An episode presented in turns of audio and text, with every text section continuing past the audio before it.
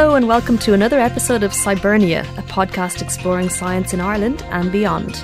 I'm Sylvia Leatham, and with me in studio today are Trina O'Connell and our producer Gavin Byrne. You can find us on the web at scibernia.ie and on Twitter under at Scibernia. Coming up on the show today, we talk to the curator of the Science Gallery's Memory Lab exhibition about how memory works. We'll have an interview with an astrophysicist who will help us debunk some moon myths. And we'll have a UCC lecturer on the line to talk about what might be the best named science communication initiative ever. I'm a scientist, get me out of here.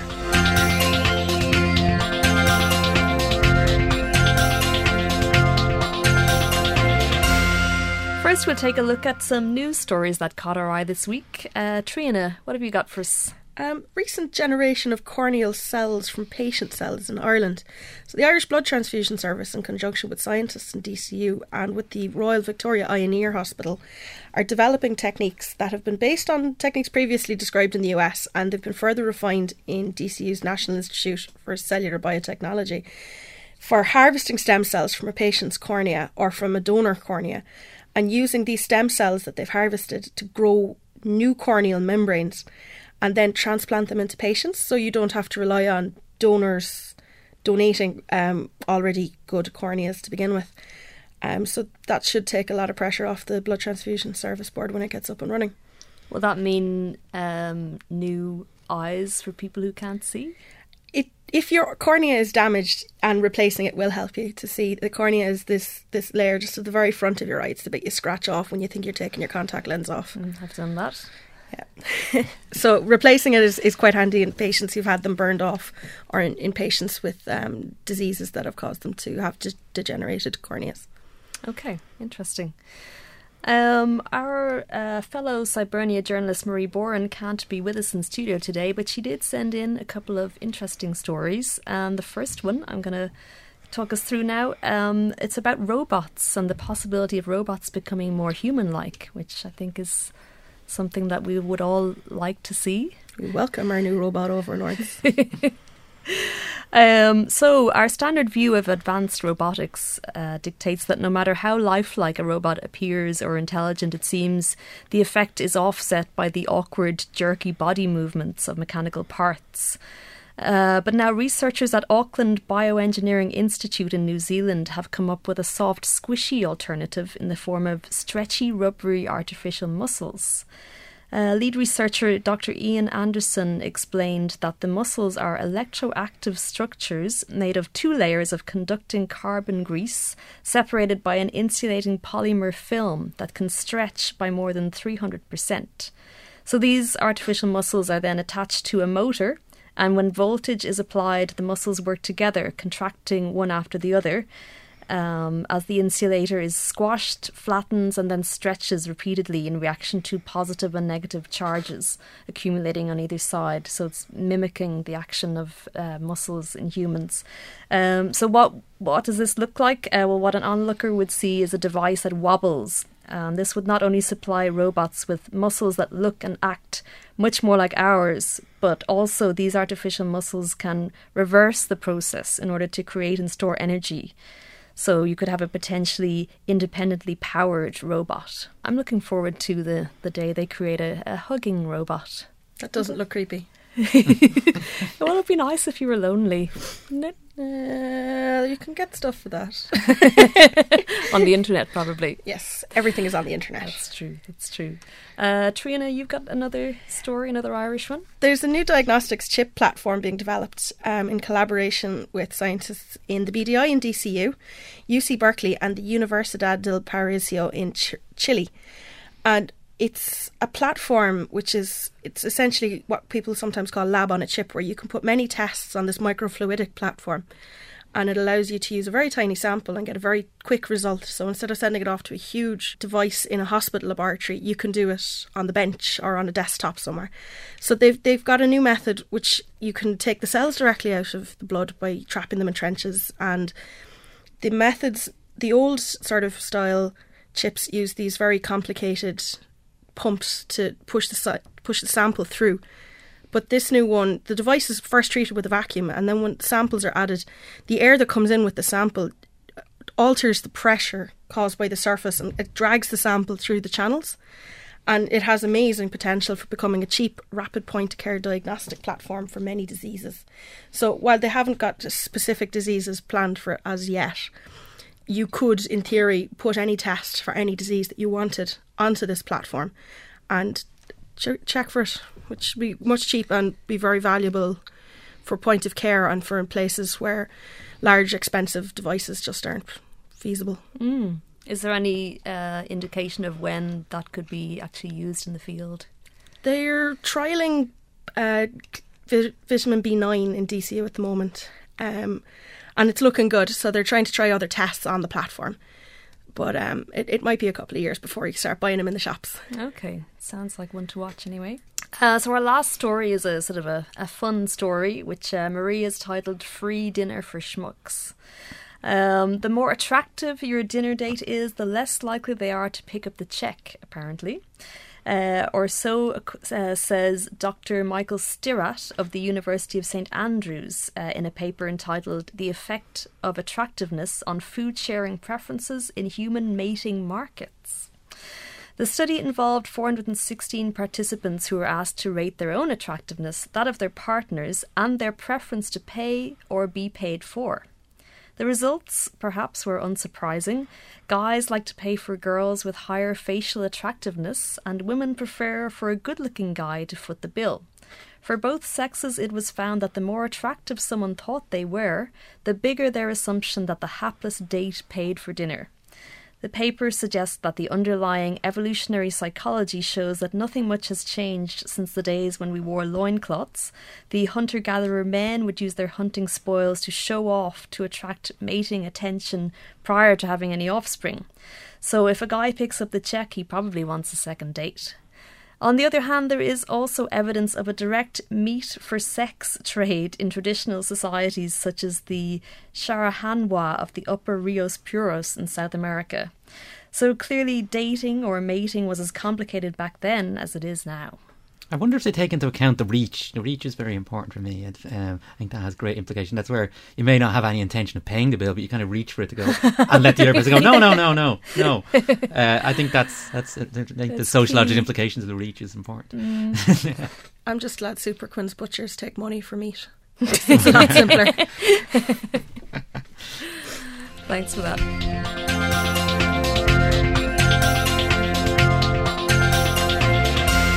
Now, before I forget, I went along to the Science Gallery a few days ago to talk to the curator of the Memory Lab exhibition. Here's what I learned about memory and the show itself. I'm here at the Science Gallery in Dublin with Professor Shane O'Mara of uh, the Trinity College Institute of Neuroscience. And he is also the curator of the Memory Lab exhibition that's going on at the Science Gallery at the moment. So, Professor O'Mara, tell us how does memory actually work? Well, if I knew the answer to that, I would get a Nobel Prize. And uh, I, I, don't mean to be flippant when I give you when I make a statement like that. Uh, we know quite a bit about the different parts of the brain that are engaged uh, when you try to remember things. Uh, we know that uh, the frontal lobes, for example, are more active when uh, you're trying to remember short items of information for a short period of time, like a telephone number or something like that.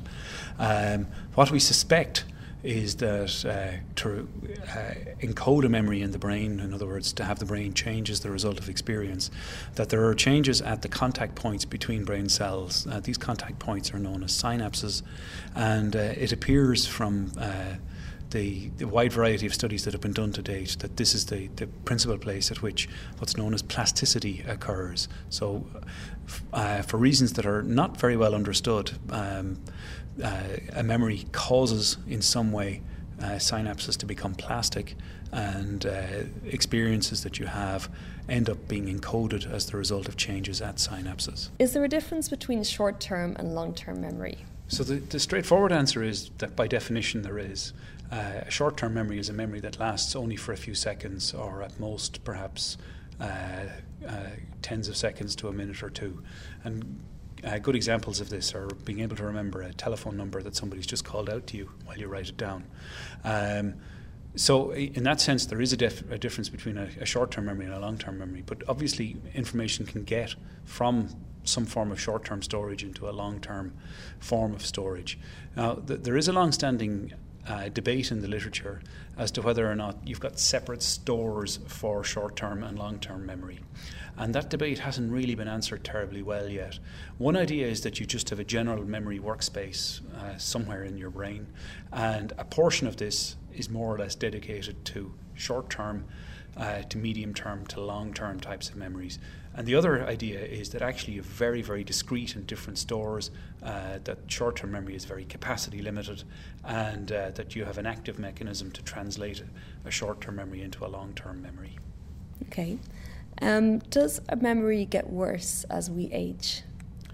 Um, does a, a memory get worse or does one's memory get worse? Is I suppose one's is the question. memory. Um, unfortunately, the answer is yes. Uh, one's memory does tend to uh, get progressively worse as one gets older. Um, but it depends on the type of memory task that you're looking at.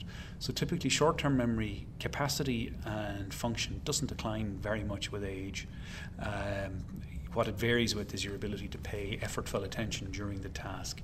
Um, but your ability to learn, for example, the, the, the, faces that go with names is something that uh, we can show quantitatively actually does decrease uh, with age. Uh, so, in that sense, yes, memory, uh, your ability to to uh, to make new memories does go down with age. But um, there is a also a, a confound here. Uh, if you're very, very expert in something, um, your ability to learn new things about that particular topic uh, gets better the more uh, the more you know, and uh, the the more you know depends on how long you've been around. Uh, Okay. So it, it may be that the type of memory uh, that gets worse with age depends on the domain that you're talking about. Okay, so it doesn't necessarily get worse for Not everything. necessarily. Yeah. Okay, and leading on from that, then, is there anything we can do to improve our memories or to maintain them? So I think there are probably two different classes of things one can do. One is, straightforward, is a lifestyle management issue. Uh, get lots of good sleep. Uh, very, very good quality sleep is very, very important. Get lots of a- aerobic exercise and keep your brain stimulated and uh, have a dense social network. In other words, uh, meet people, uh, have lots of friends, um, and real friends, not just uh, friends on the internet. um, and th- that has general positive effects on memory. Now, where the learning of specific information is concerned, uh, there's a hard thing to do, which is to pay effortful attention when somebody's or when you're trying to learn something new or somebody's telling you something that you want to remember. It's easy to not remember because uh, uh, you haven't been paying attention very well. And if you pay effortful attention, uh, that makes a marked difference to your ability to remember things. But paying effortful attention or concentrating is actually a hard thing to do. Uh, it's actually mentally exhausting, and this is why getting regular sleep is a good thing. Um, if you if you need to learn something difficult um, for an exam, for example, um, the the adage of doing a little very frequently uh, rather than a lot infrequently is absolutely correct. Um, uh, two hours of study a day on something for seven days is much better than 14 hours study in one day. And intuitively, if you think about this, this makes a kind of sense. Concentrating for something on 14 hours is actually kind of hard, but concentrating on something uh, for two hours a, a day distributed over a period of time equivalent to uh, seven days or just to 14 hours is actually pretty easy. Okay. Um, so you're the curator of the Memory Lab exhibition, or I don't know if you would actually even call it an exhibition here at the Science Gallery. Interactive exhibition. Okay, I see. Um, it, I had a look around outside. It looks almost like a computer lab. How would you describe it? Um, it is a computer lab in the sense that uh, we're using automated tasks uh, so that we can capture data uh, from people very easily. Um, you know, th- th- there are things that uh, we want to focus on where memory is concerned. That it's simply easier uh, to, to present the task using computers. But uh, we also have a variety of interactive exhibits here. We're focusing on things, for example, like uh, your ability to remember particular types of smells. Uh, we're focusing on the relationship between aerobic exercise and uh, memory. So we're going to ask people to uh, pop up on a treadmill. Uh, we're going to look at the relationship between levels of stress hormone and memory performance. So some people are going to give uh, uh, a small uh, sample of their saliva to allow us to do that. And we also have a, a kind of a very interactive exhibit where we're asking people to try and remember uh, the earliest events in their lives, uh, where, we you give them cards that uh, prime them or cue them in particular ways about things that they may have done when they were younger. And we actually ask them to write down the content of that memory as well. Okay. And what are you going to do with all this data? So, uh, what we're trying to do is create what will probably be the largest database of, of uh, data in, in, relation to memory that has ever been generated. And what we want to do is, is uh, a wide variety of different things. We want to look at age related changes in memory in an extremely large population. So, uh, we want hundreds uh, and preferably thousands of people to complete all of the tasks. And we want people of all ages to do this so that we can work out in a really, really systematic and reliable way what sort of things change uh, in your memory as you get older. Uh, similarly, we want to look at the relationship between levels of stress hormone and, and memory. There's a, a, very, very strong suggestion in the literature that people who've got high levels of, of stress hormones tend to have poorer memories and they tend to have shrinkage of the parts of the brain that are associated with memory. So uh, we can measure stress hormones uh, easily in saliva, and uh, we want to look at the relationship then between stress hormones and memory. But we also want to look at how exercise can be moderator or a moderating variable where that's concerned. In other words, if you have high levels of stress hormones but you exercise a lot, does that negate the effects of the stress hormones? We don't really know the answer to that question, and uh, it would be very, very nice to know whether or not that's true or not. Okay, so are you going to publish your findings? Absolutely, or? yeah. Okay. Definitely. Okay. Do you know when? Uh, no. okay. it, will depend how long it, it will take us to analyse all the data.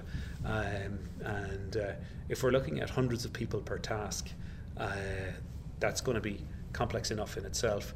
And then looking at the relationship between performance across tasks is going to be even more complex again. So uh, I would imagine the earliest we'll get a paper written will be uh, probably next year. Okay. But uh, it's going to take a good six months to plough through the data, I would, th- I would think. Okay, we'll look forward to that. Thank you very much, Professor.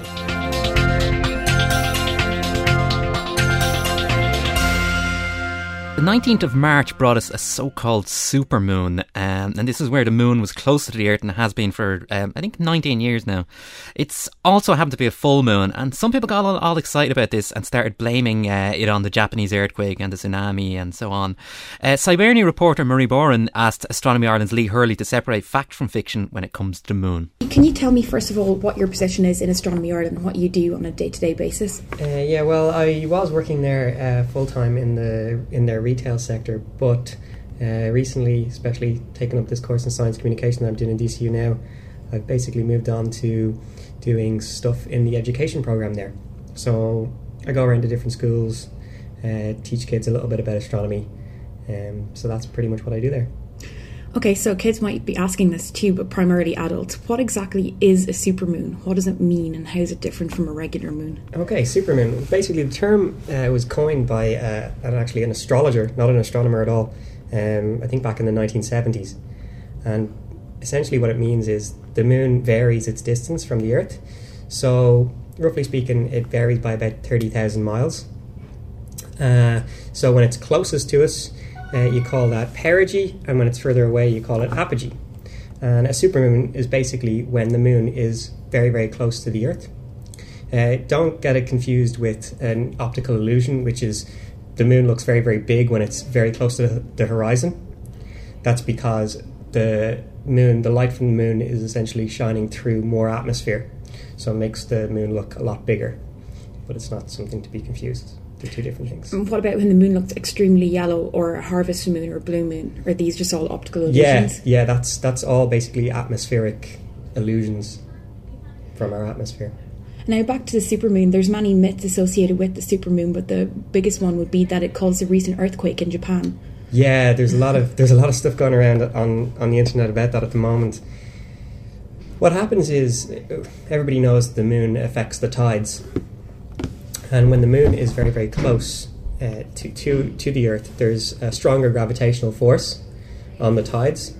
Uh, it's about twenty percent stronger than it is on average, and a lot of people are basically saying that this is what causes uh, severe earthquakes. Now, from what I've researched about it, I don't see any correlation between severe earthquakes and supermoons. Um, I mean, uh, the only one uh, in recorded history even close to a supermoon was this earthquake in Japan. Another thing about about earthquakes is uh, I wouldn't claim to be a geologist, but essentially what happens is the movement of tectonic plates. And any sort of uh, force acting on those tectonic plates can basically be, depending on the orientation of the plates, it can work to push the plates together or further apart. So there's no there's no real correlation between between the supermoons and severe earthquakes. And finally, just something for um, I don't know, just doomsayers. If the moon blew up in the morning and just completely disappeared, how would that affect our tides? Would that would that result in a tsunami, or um, would it would it affect anything else on Earth? Would it matter if we woke up and there was no moon? Well, essentially, the we our moon is basically it's very gravitationally or important to us. Um, so it certainly would affect our orbit, uh, among other things.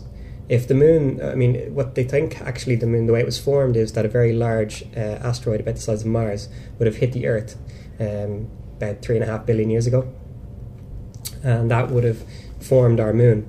But if if that asteroid had have been any bigger, it could have completely destroyed the planet.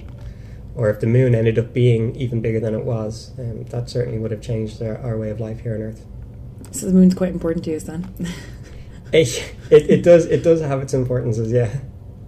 And what about um, any other astronomical sort of events that are coming up this year apart from the supermoon? Anything exciting? Um, there's there's always there's always stuff coming up. There's meteor showers and things like that. You can you can go to uh, www.astronomy.ie and they have all the latest details about upcoming events.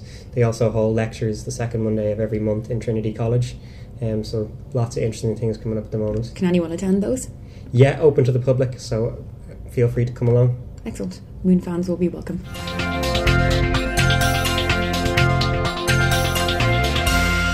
Coming up now, we're going to take a look at a few events that are happening in the next while. Uh, Trina, what have you got there for us? So there's quite a few events to throw into your diary over the coming weeks. Irish Whale and Dolphin Group will be holding a strand- stranding course in Kilrush in County Clare on Saturday the 10th of April. It will contain a practical element and cost approximately 35 euro. For further information and booking, visit iwdg.ie. Astronomy Ireland will be holding a public lecture on the Large Hadron Collider on Monday, the 11th of April at 8 pm in Trinity College. Dr. Stephen Myers, originally from Belfast and now Director and Accelerators and Technology at CERN, will review the progress made with the performance of the LHC since the first 7 billion electron volt collisions on the 30th of March 2010. He will highlight the accelerator physics and machine protection issues which had to be addressed in order to push the performance. Dr. Myers will then further outline future plans for the LHC as its collisions increase in energy. The chemistry department at NUIG is accepting submissions for their summer art exhibition called Capturing Chemistry. Closing date for submissions is the 25th of May, and entries are welcome from everyone, young, old, students, working. Visit www.nuigalway.ie forward slash chemistry for application forms. And finally, SciFest is a series of one day science festivals hosted in the various institutes of technology and open to all second level students. It is sponsored by Intel and Discover uh, Science and Engineering. The programme aims to encourage young people to engage with science and make their own discoveries. Further information on the dates and locations can be found at scifest.ie.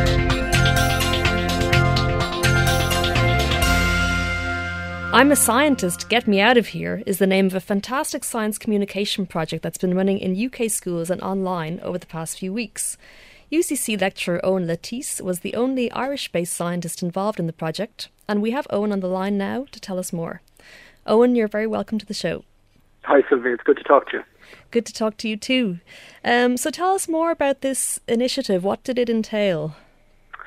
Well, it's um, from my point of view, it entailed talking with um, UK students uh, in schools in the UK um, over the last two weeks, um, and I suppose really what it is, it's a sort of an engagement uh, activity um, that that puts scientists and students together and lets them communicate with, with one another, which is something that may not may not always happen as often as it should. Okay, and how did this communication take place? It was all done online, I believe. Yeah, that's right. There's two um, main avenues, if you like. There are um, online questions students can submit, um, and and that enters a sort of an inbox that I can that I can answer um, over the course of the uh, two weeks. Or there's also live chats taking place between the the scientists in individual groups um, uh, with students in those schools. So it's it's both live and, and, and offline, if you like. Um, and and for each of the six zones taking part, there are five scientists. So the students in each zone can can chat with five different scientists doing maybe different things, um, and, and and get a feel for what it's like to be a scientist, um, and ask bizarre, funny, interesting science questions. Okay. Uh, so, what kind of questions were the students asking? Um, there was a huge range, as you can imagine. Some very, very funny, some hilarious, some um, very serious questions. Um, I kind of, I kind of thought there was a number of categories that they kind of fell into. There was lots of questions about, uh, say, my research, which is on plants and soils and biological control. So you got you got lots of questions on your own research, which was great, and um, hopefully I was well able to answer those. Um, there was lots of questions about what it was like to be a scientist. Um, you know, do you have a social life? Uh, are you married to a scientist? Are your children scientists? That sort of thing, um, as well as how do you become a scientist? And and the, the students were were very much looking for advice. Some of them, uh, what should I do in school to become a scientist? What should I do in college? Um, what what will it be like being a scientist? Those sorts of things. Okay, and, um, and you said there was also a lot of questions about who would win in a fight between different types of animals. Yeah, that that seemed to crop up again and again. Um, you know, who would win in a fight? Would it be a you know a thirty foot grizzly bear or a giant squid? Um, who would win in a fight? Uh, would it be a hundred ants or a, a, spider or something like that? Um, you know, bizarre things that only only you know 13, 14, 15 year old kids can kind of come up with. Um, there seem to be a lot of questions centered around um, whether the universe was going to end, the Earth was going to explode, the sun was going to explode, that sort of thing. Um, I think that's all based on, or a lot of that is based on um, the the new Brian Cox documentary series, uh, Wonders of the Universe. I think that has a has a big role to play in the sorts of questions we were asked. Mm. Um, and we also got lots of questions on on earthquakes and natural disasters, which is uh, which is obviously very topical at the moment. Uh, so a whole range of stuff, uh, uh, and you know, and you you got very good general science questions. You know, just uh, random science questions that you know m- students wanted an answer to. Some of which you know I could answer, some of which I just had no idea. Okay. Do you have any particular favourite questions?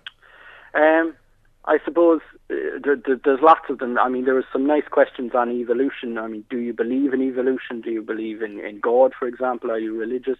And um, there was questions, you know, strange questions like, do do why do we sleep? Why do we dream? Um, which came first, the chicken or the egg? That one crops up year on year apparently, and it, it came up again. Um, probably my favorite, my, my, my favorite question. Um, somebody asked me because I work on plants, and I, I might have mentioned at some stage that uh, I like Venus flytraps, you know, carnivorous plants, and, and somebody asked me, do Venus flytraps poo? Do they, you know, do they defecate? um, which I thought was a really well thought out question. You know, it, it's funny, but it's also you know, they're eating something, so that waste material must go somewhere. And, and it was a really interesting question, which I was kind of able to answer. I, and I what is the answer to that question? Um, well, no, they don't. In in the sort of sense that that we understand it, I suppose.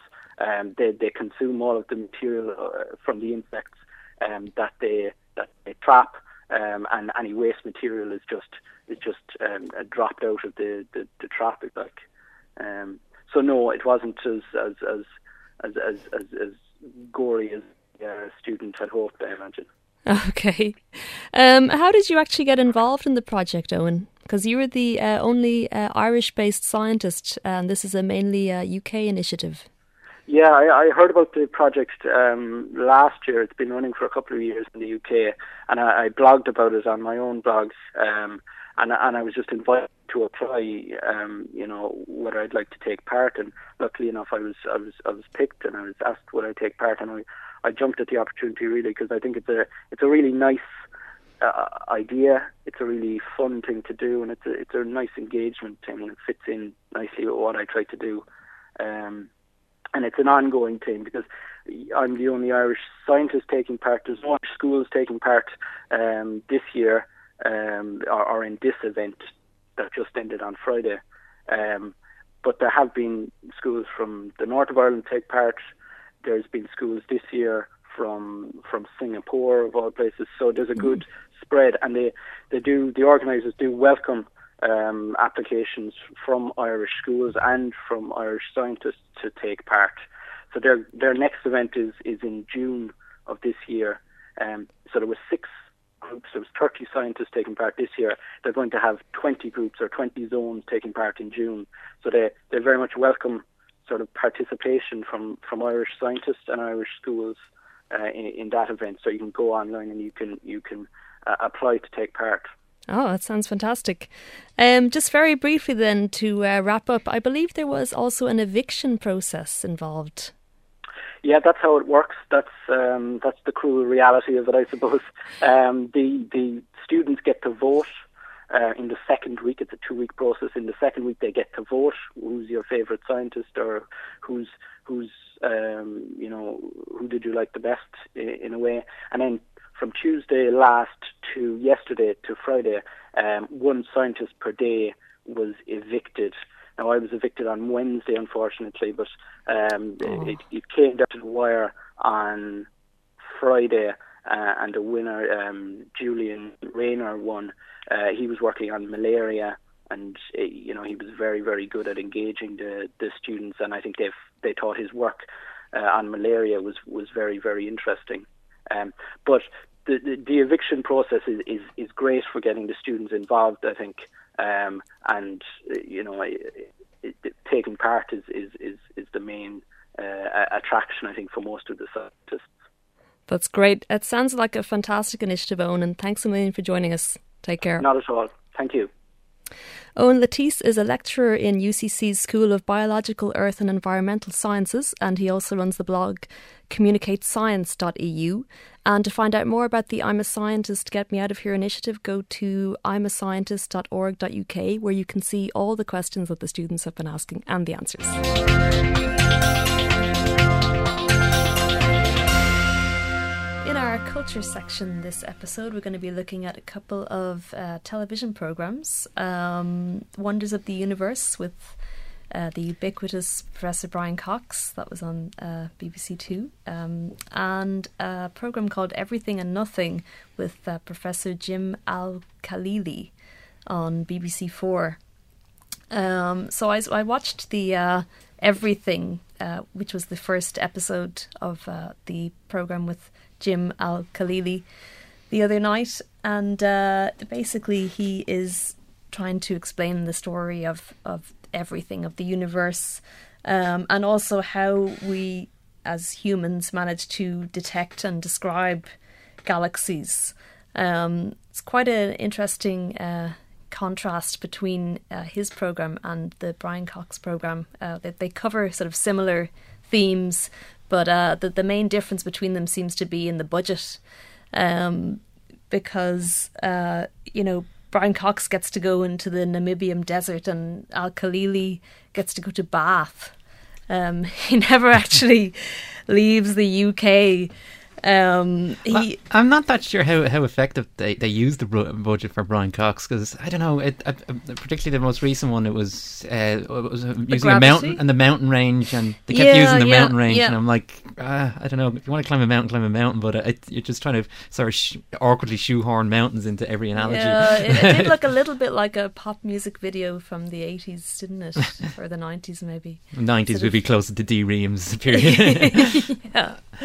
Um, and also, actually, um, the, the uh, to d- illustrate gravity, uh, Professor Cox gets to go in a zero gravity plane. Uh, and into a, a, centrifuge used by fighter pilots. But uh, poor uh, Professor Al Khalili, all he gets is a helter skelter slide at a fun fair. Funderland, yeah. So, yeah. Um, he he's actually uh, he, he's very good at explaining things. Um, He's quite distinctive looking. He looks a bit like a posh Bond villain, you know, the, the type who'd be stroking a fluffy white cat. White cats. Yeah. All Um, physicists have white cats. all physicists do. Which yeah. they may or not may not keep in a box with a radioactive isotope. Exactly. um, and th- there's times also when uh, uh, Professor Al Khalili looks like a character in a Beckett play.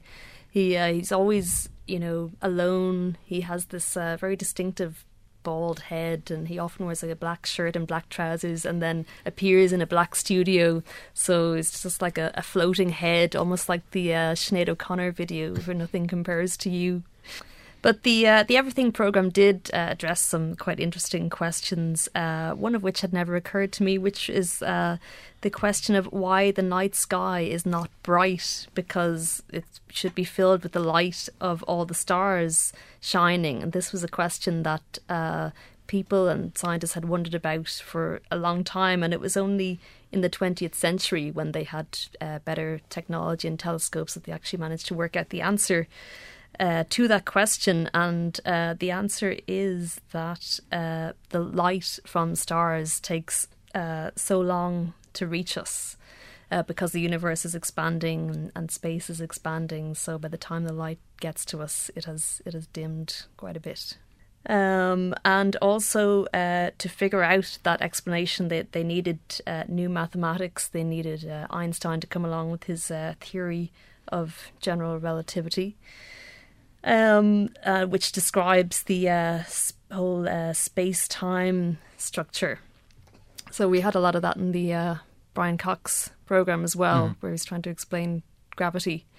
Um, so, uh, Gavin, what did you think about the uh, the explanation of gravity in the Cox program? Oh yeah, no, it's, I found it quite good. Although I don't know, maybe it's just I'm not, I don't watch enough MTV to be desensitized to it. But I find it does jump around quite a lot. Suddenly he's talking about uh, black holes, then suddenly he's talking about galaxies colliding and uh, looking at colliding with Andromeda. It just seems I think I'd be more interested if it stayed with the topics for longer and discuss them a little bit more, uh, rather than hopping so quickly from huge variety of topics. And Mm, there's quite a lot big, to take in, isn't yeah. there? Yeah, yeah. But I guess I don't know. They're trying to market it and make science interesting for um, a more general uh, Yeah. population. But I don't know. I just it's just, it's kind of a that sort of MTV style of um, television making where it just keeps moving. The attention span isn't as oh, black holes are long. boring. Tell me about something else now. Oh, galaxy colliding. Yeah, that's not that interesting. I need Mm. something entertained with something else. so yeah, I don't know. But if, if it if it does, it is entertaining. But I just think I, I personally I just wanted to like sort of dwell on the topics more. That's all. Yeah, well, then you might have liked the Everything program Yeah. actually, because that was a much slower pace, and he did sort of focus more on just one topic and and you know explained it in great detail. In fact, I was- I was kind of curious about the timing of showing both of these programs around the same time. I would have thought it would make more sense to wait until after the Cox programs had finished, and then like to put uh, show this program about uh, physics as well and astrophysics, kind of maintain interest. But maybe it's you know, a case of oh, well, people are lapping this up at the moment, so let's put on another program for people who really want to know more. That's all we have time for on our TV slot, I'm afraid, and that's all we have time for for this episode. Thanks to Near FM for the studio time, thanks to all our guests and contributors, and thanks for listening. Don't forget you can find us on the web at scibernia.ie and on Twitter under at scibernia, or email us on podcast at scibernia.ie.